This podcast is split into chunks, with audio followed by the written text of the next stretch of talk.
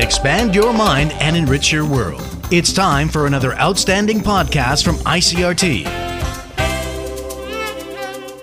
I'm Nancy Sun with today's episode of EZ News. The TAIEX opened down 43 points this morning from yesterday's close at 16,827 on turnover of 4.1 billion NT. The market closed marginally lower on Wednesday as artificial intelligence development related stocks continued to trend down and investors opted to pocket recent gains.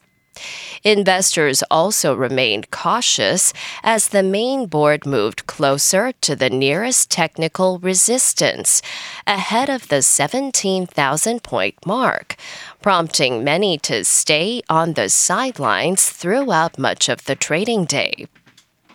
New Taipei Mayor and KMT presidential candidate Hou Yu-ih says he will not phase out nuclear power if elected and will instead reopen decommissioned plants. The statement comes as Hou is laying out his energy policy platform and 2050 energy vision. According to Hou, his policies include ensuring environmental sustainability, national security, people's health, and an orderly transition to renewables. Hou says he also plans to develop renewable energy sources as well as use nuclear power to replace coal fired power and reduce greenhouse gas emissions in order to ensure environmental sustainability. The Air Force and Navy will be holding their annual Joint Precision Missile Live Fire exercise in waters off the southeast coast from August 15th through 17th. According to defense officials, air to air and anti ship missile systems will be tested during the exercise. Sources are being reported as saying the Air Force will be deploying Mirage 2000-5, IDF, and F 16V jet fighters. While the Navy will be test firing the Taiwan made Xiongfeng anti ship missile at four decommissioned vessels. The Coast Guard administration will be participating in the precision missile drill for the first time this year. Ecuadorian presidential candidate Fernando Villavicencio was shot and killed by an unidentified gunman while at a political rally in the country's capital of Quito. President Guillermo Lasso vowed that the crime will not go unpunished. The 59 year old politician was one of eight presidential candidates for the late August election.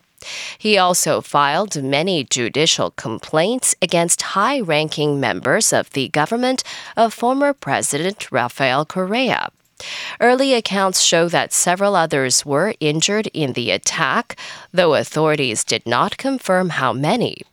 The killing comes amid a wave of violence in the South American nation, with drug trafficking and violent killings on the rise.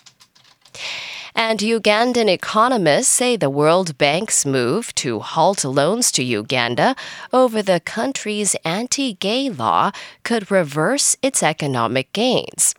The country has just recorded the lowest inflation in the last 15 months, which was considered an indication it was recovering from the COVID 19 shocks.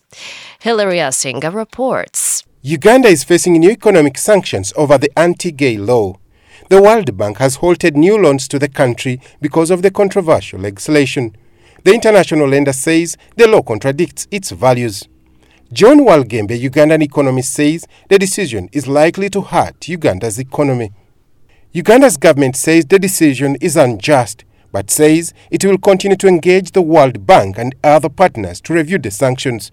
In May last year, the Uganda government enacted the anti homosexuality law, which imposes a death penalty for so called aggravated homosexuality. The US government has also asked Uganda to repeal the controversial anti gay law or face sanctions. Hilara Isiga, Kampala. And that was the ICRT news. Check in again tomorrow for our simplified version of the news, uploaded every day in the afternoon. Enjoy the rest of your day. I'm Nancy Sun. Hey there. I hope you've enjoyed today's episode. If you'd like to hear more from ICRT, you can check out our other podcasts. We've got Taiwan Talk, where we chat with a new guest every Monday, Taiwan This Week, a roundup of the news in Taiwan every Friday, and English in the News for useful English expressions explained in Chinese. For some lighter news in both English and Chinese, check out News Bites and News for Kids. And if you enjoy them, tell a friend. Thanks for listening.